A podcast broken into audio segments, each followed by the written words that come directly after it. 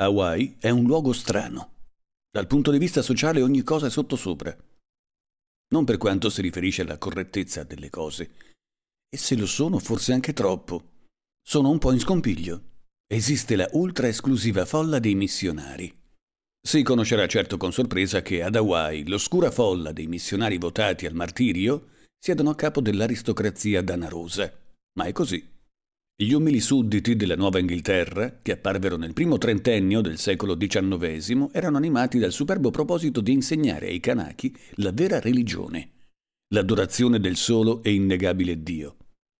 Riuscirono così bene in ciò, e anche nel compito di incivilire l'indigeno, che alla seconda o terza generazione costui praticamente non esisteva più perché questo fu il frutto seminato con la predicazione del Vangelo, il frutto seminato con la predicazione dei missionari, figli e nipoti. Fu il possesso delle isole, delle terre, dei porti, delle città e delle piantagioni di zucchero. Il missionario venuto a distribuire il pane della vita rimase a banchettare alle feste pagane. Ma non è questo il lato curioso di Hawaii. Uno solo non poteva parlare delle faccende di Hawaii senza nominare i missionari, era questi Jack Kersdale, l'uomo di cui voglio parlare che proveniva dai missionari da parte della nonna. Suo nonno era Beniamino Kersdale, un mercante yankee, che nel passato aveva fatto la sua fortuna vendendo whisky di poco prezzo. Vi è un'altra cosa curiosa. I vecchi missionari e i vecchi mercanti erano nemici mortali, vale a dire che i loro interessi erano opposti, ma i loro figli appianarono le asperità unendosi fra di loro in matrimonio e dividendosi le isole. La vita ad Hawaii è come una canzone. Ecco perché Stoddard mise nel suo Hawaii Nei. La tua vita è una musica, il destino prolunga i suoni, ogni isola è una strofa e l'insieme è un canto. E aveva ragione. I corpi umani sono d'oro, le donne indigene sono tante giunoni cresciute al sole, gli uomini belli come polli di bronzo, Uomini e donne cantano, danzano, incoronati di fiori come gioielli, e all'infuori della folla dei rigidi missionari, i bianchi cedono alla dolcezza del clima e del sole, e per quanto possano essere occupati dai loro affari, sono sempre disposti a cantare, a ballare, a intrecciare fiori attorno al loro capo. Jack Kersdale era uno di costoro. Era uno degli uomini più affaccendati che io abbia conosciuto, milionario sette volte, era un re dello zucchero, coltivatore di caffè e gomma, allevatore di bestiame, e l'iniziativa di tre su quattro nuove imprese lanciate nelle isole si doveva a lui. Era uomo di società, frequentava i circoli, gli piaceva navigare sullo yacht, era celibe e fornito di tutte quelle doti apprezzate da una madre che abbia figlie, da marito. Aveva completato la sua educazione per caso a Yale e aveva la testa piena di dati statistici e di informazioni scolastiche su Hawaii Nei, come nessun altro isolano a mia conoscenza. Sbrigava un'immensa quantità di lavoro e cantava e ballava e si adornava i capelli di fiori con l'entusiasmo di qualsiasi sfaccendato. Era coraggioso, aveva avuto due duelli per cause politiche nella sua inesperta giovinezza, quando s'era imbattuto nelle prime avventure politiche. Appena sedicenne, aveva avuto una parte onorevole e preminente nell'ultima rivoluzione. Intendo precisare che non era un vigliacco, affinché possiate apprezzare le cose che accaddero più tardi. L'avevo visto in un campo di allevamento di Aleakala, mentre riusciva a domare una selvaggia bestia quattrenne che per due anni aveva sfidato il miglior cowboy di Von Tempsky. Mi trovavo a Kona, nel bungalow del dottor Goodieu.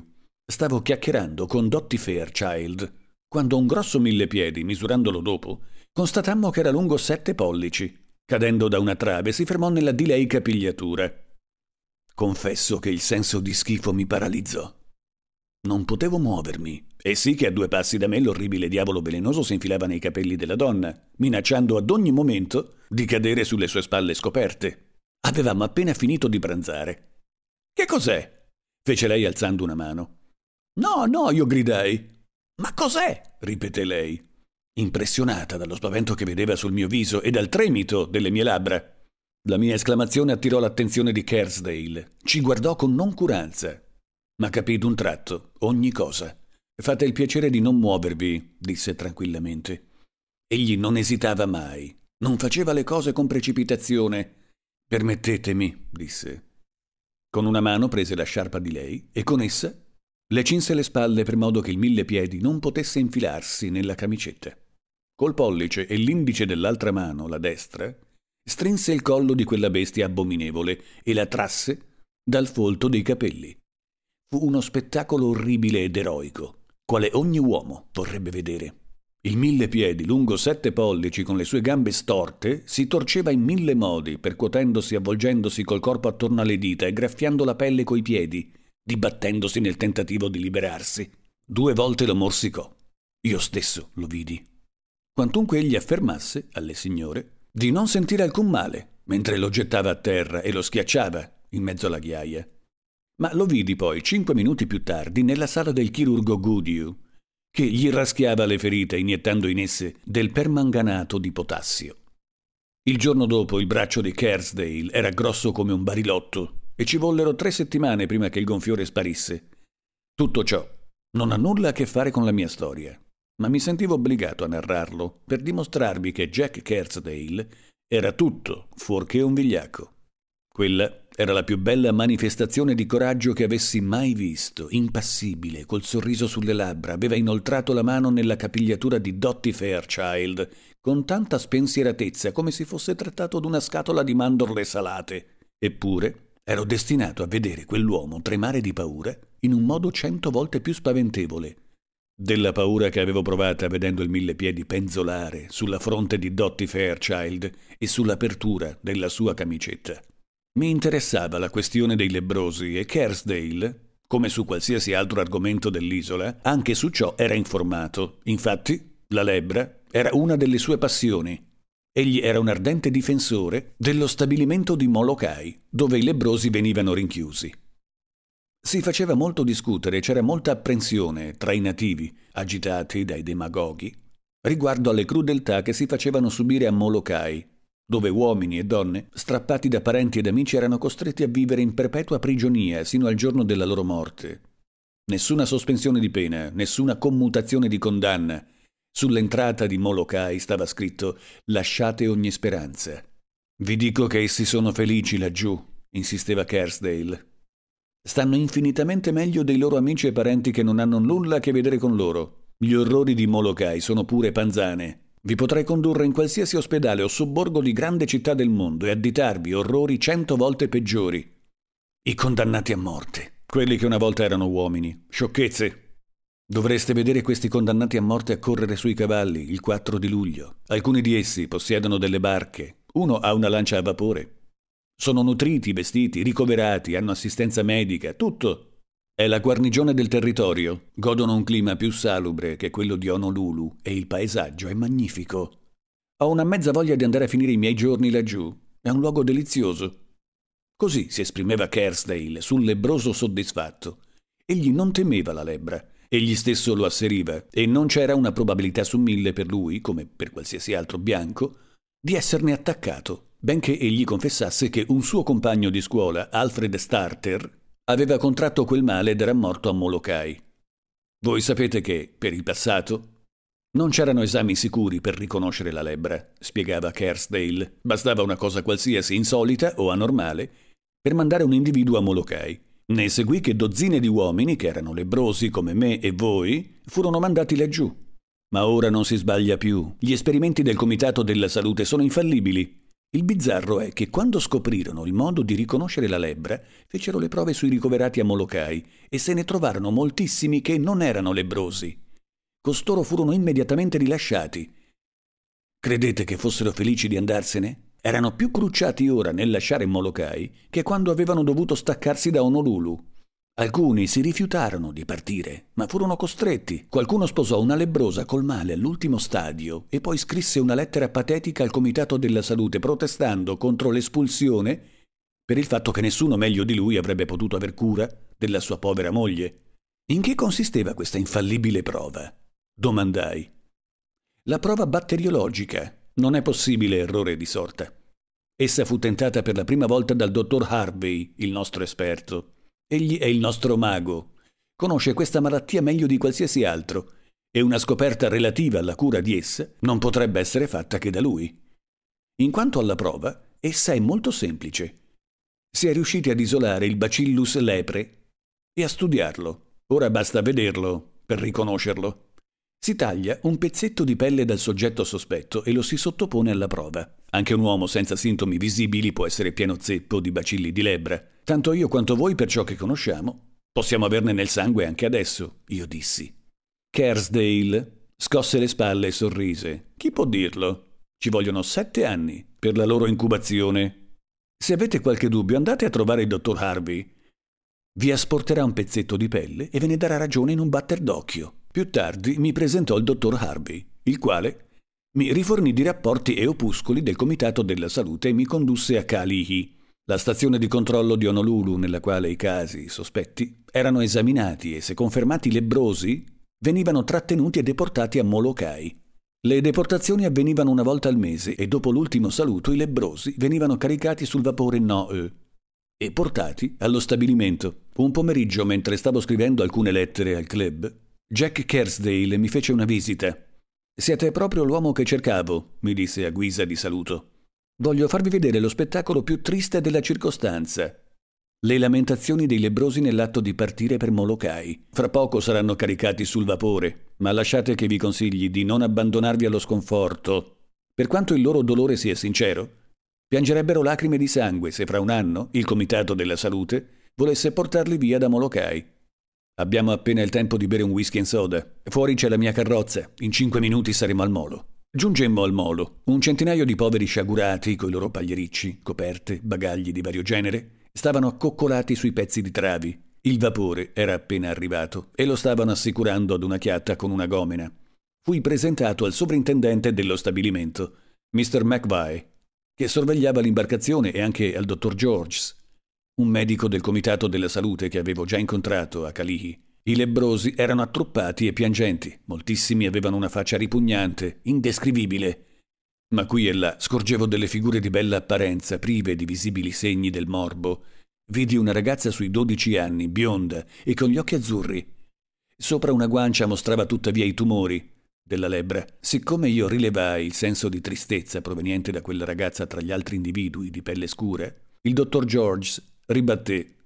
Ah, non so. È per lei un giorno fortunato. Viene da Kauai. Suo padre è un bruto. Ora che le hanno trovato i segni della lebbra, va a raggiungere sua madre allo stabilimento. Sua madre fu inviata laggiù tre anni fa. È un caso spiacevole. E il dottor McBay mi spiegò.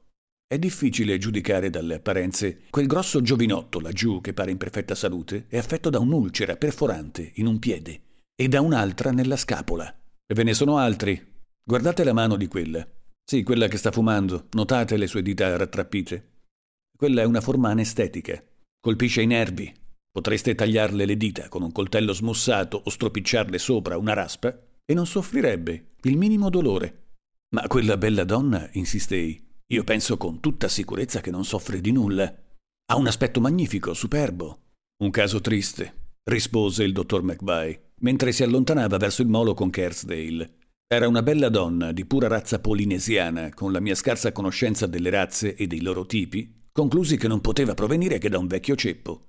Non aveva più di 23 o 24 anni. Era di lineamenti e proporzioni magnifiche e cominciava ad acquistare le linee ampie delle donne della sua razza. Fu una sorpresa per tutti noi, spiegò il dottor George. Si consegnò volontariamente. Nessuno sospettava ma ella aveva contratto il male in qualche luogo, vi assicuro che ne fummo sconvolti. Quantunque i documenti ce l'avessero detto, all'infuori di noi e della sua famiglia nessuno sa cos'è avvenuto di lei. Difatti, se voi domandaste a qualche abitante di Honolulu, vi direbbe che ella si trova in qualche parte in Europa. Dietro sua domanda, noi abbiamo osservato il silenzio. Povera ragazza, è così orgogliosa. Ma chi è? domandai. Dal modo con cui parlate devo capire che ella è qualcuno. Non avete mai sentito parlare di Lucy Mokunui? Lucy Mokunui? ripetei, tormentato da qualche correlazione familiare. Scossi il capo. Mi pare di aver udito questo nome, ma non ricordo dove. Lucy Mokunui. Non avete mai sentito nominare l'usignuolo hawaiano?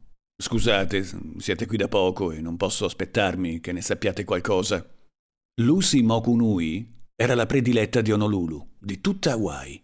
Per questa ragione. Era. Avete detto, interruppi. Per l'appunto, ella è finita. Scosse le spalle in aria di compassionare qualcuno. Una dozzina di bianchi, uno dopo l'altro, hanno spasimato per lei. E non vi parlo di quelli confusi nella folla. I dodici bianchi di cui vi ho detto coprivano tutti cariche importanti. Avrebbe potuto sposare il figlio del primo giudice, se l'avesse voluto. Voi dite che è bella, eh? Ah, se la sentiste cantare. È la più deliziosa cantatrice indigena di Hawaii Nei. È una gola d'argento soffusa di luce solare. Noi l'adoravamo. Fece un giro in America per la Royal Hawaiian Band. Dopodiché fece ancora due apparizioni da sola, in produzioni di concerto. Ora ricordo, esclamai. Ebbi occasione di udirla due anni fa alla Boston Symphony. È lei. Ora la riconosco. Una grave tristezza mi opprimeva. La vita era pure una cosa futile. Nel breve giro di due anni quella magnifica creatura al colmo dei suoi stupendi successi era confusa tra una torma di lebrosi in attesa di essere deportata a Molokai. Mi tornarono in mente i versi di Henley. Il povero e vecchio vagabondo mostra le sue ulcere. Penso che la vita è un errore e una vergogna. D'un tratto guardai nel mio futuro. Che cosa mai poteva essere il mio destino se quello di Lucy Mokonoi era stato così terribile? E il destino degli altri? Riconobbi con tutta chiarezza che vivere significa essere condannati a morire, morire e non essere morti, essere uno dei tanti che una volta erano uomini e donne, come Lussimo con noi, modello di suprema grazia polinesiana, un'artista adorata dagli uomini, certo, tradì il mio perturbamento perché il dottor George si affrettò ad assicurarsi che i lebrosi stavano molto bene nello stabilimento. Tutto era incredibilmente mostruoso. Poco distante, Dietro un cordone di agenti stavano i parenti e gli amici dei lebrosi. Era loro impedito di farsi più vicino e di dare gli ultimi addii, gli ultimi abbracci, gli ultimi auguri. Da uno all'altro partivano richiami, ultimi messaggi, ultime parole d'amore, ultime raccomandazioni reiterate. Quelli posti dietro al cordone degli agenti guardavano con terribile intensità. Erano gli ultimi momenti concessi per rimirare i cari visi amati, i visi dei condannati a morte che stavano per essere caricati sul funereo bastimento e trasportati al cimitero di Molokai. Il dottor George lanciò un comando e gli infelici avanzarono penosamente sulle loro deboli gambe e sotto il peso dei loro bagagli, lungo la chiatta sino al vapore. Pareva la processione di un funerale. Subitamente dalla folla degli amici e dei parenti si levò un clamore lamentoso. Chiamavano, gemevano col palpito dei loro cuori spezzati. Non avevo mai udito un pianto simile e spero di non udirlo mai più. Kersdale e McVeigh erano ancora dall'altra parte del molo e naturalmente stavano parlando di politica, poiché entrambi si divertivano a più non posso con quel giuoco. Quando Lucy Mokonui mi passò accanto, la guardai rapidamente. Era bella. Anche paragonata alle nostre bellezze, ella era bella uno di quei rari fiori che appaiono una sola volta lungo il corso delle generazioni, e come tutte le altre donne era condannata alla prigionia, a Molokai. Attraversò la chiatta col portamento d'una regina e salì a poppa, in coperta, dove i lebrosi, accalcati contro il parapetto, mandavano gli ultimi saluti strazianti ai loro cari sulla spiaggia. Furono tolti gli ormeggi e il vapore cominciò a staccarsi dal molo. I pianti e i lamenti crebbero d'intensità quale disperazione, quale dolore. Stavo pensando che mai più sarei venuto ad assistere alla partenza, quando McVie e Kersdale ritornarono. Gli occhi di Kersdale scintillavano e sulle sue labbra era ben visibile il suo sorriso di piacere. Evidentemente, le questioni di politica su cui aveva discusso con McVie gli avevano procurato grande diletto. Ecco sua madre, mormorò il dottor George, indicandomi una vecchia accanto a me la quale si dondolava avanti e indietro con gli occhi piangenti sul parapetto del vapore. Vidi che anche Lucy Moconui aveva gli occhi lagrimosi, ma ad un tratto si irrigidì e fissò Kersdale. Poi, tenendo le braccia in uno slancio adorabile e appassionato, gridò Goodbye, Jack, goodbye. Kersdale udì il grido e cercò con lo sguardo. Nessuno mai fu afferrato e premuto da un più grande terrore. Pallido come un cencio, salì vacillando su una trave contraendosi in tutta la persona, svigorito, annichilito. Mio Dio! Mio Dio! lo udì mormorare accasciato. Poi con un grande sforzo cercò di dominarsi. Goodbye, Lucy, goodbye! gridò Kersdale. E continuò a farle cenni di saluto con le mani alzate, finché il vapore fu visibile lontano, mentre le figure allineate sul ponte diventavano vaghe e confuse. Credevo che lo sapeste, disse McVie, che lo aveva guardato con curiosità. Di tutti voi non avreste dovuto ignorarlo. Io pensai che fosse dovuta a ciò, la vostra presenza qui. Ora lo so, rispose Kersdale con estrema gravità. Dov'è la carrozza? Quasi correndo raggiunse il veicolo ed io pure dovetti correre per raggiungerlo. Via, presto, dal dottor Harvey! disse al conducente. Presto, fate presto! Si gettò sul sedile, sfinito, ansante. Era divenuto ancora più pallido. Teneva le labbra serrate e aveva il sudore fermo sulla fronte e sul labbro superiore. Pareva stesse agonizzando. Martino, per l'amor di Dio, fate correre questi cavalli! urlò subitamente.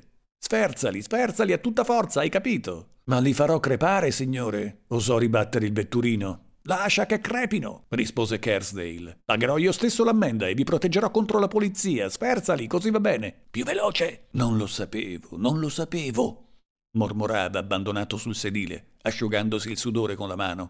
La carrozza sbalzava e traballava, girando gli angoli ad andatura così precipitosa da rendere impossibile la conversazione. D'altronde non c'era nulla da dire, ma io lo sentivo continuamente mormorare e io non lo sapevo, non lo sapevo.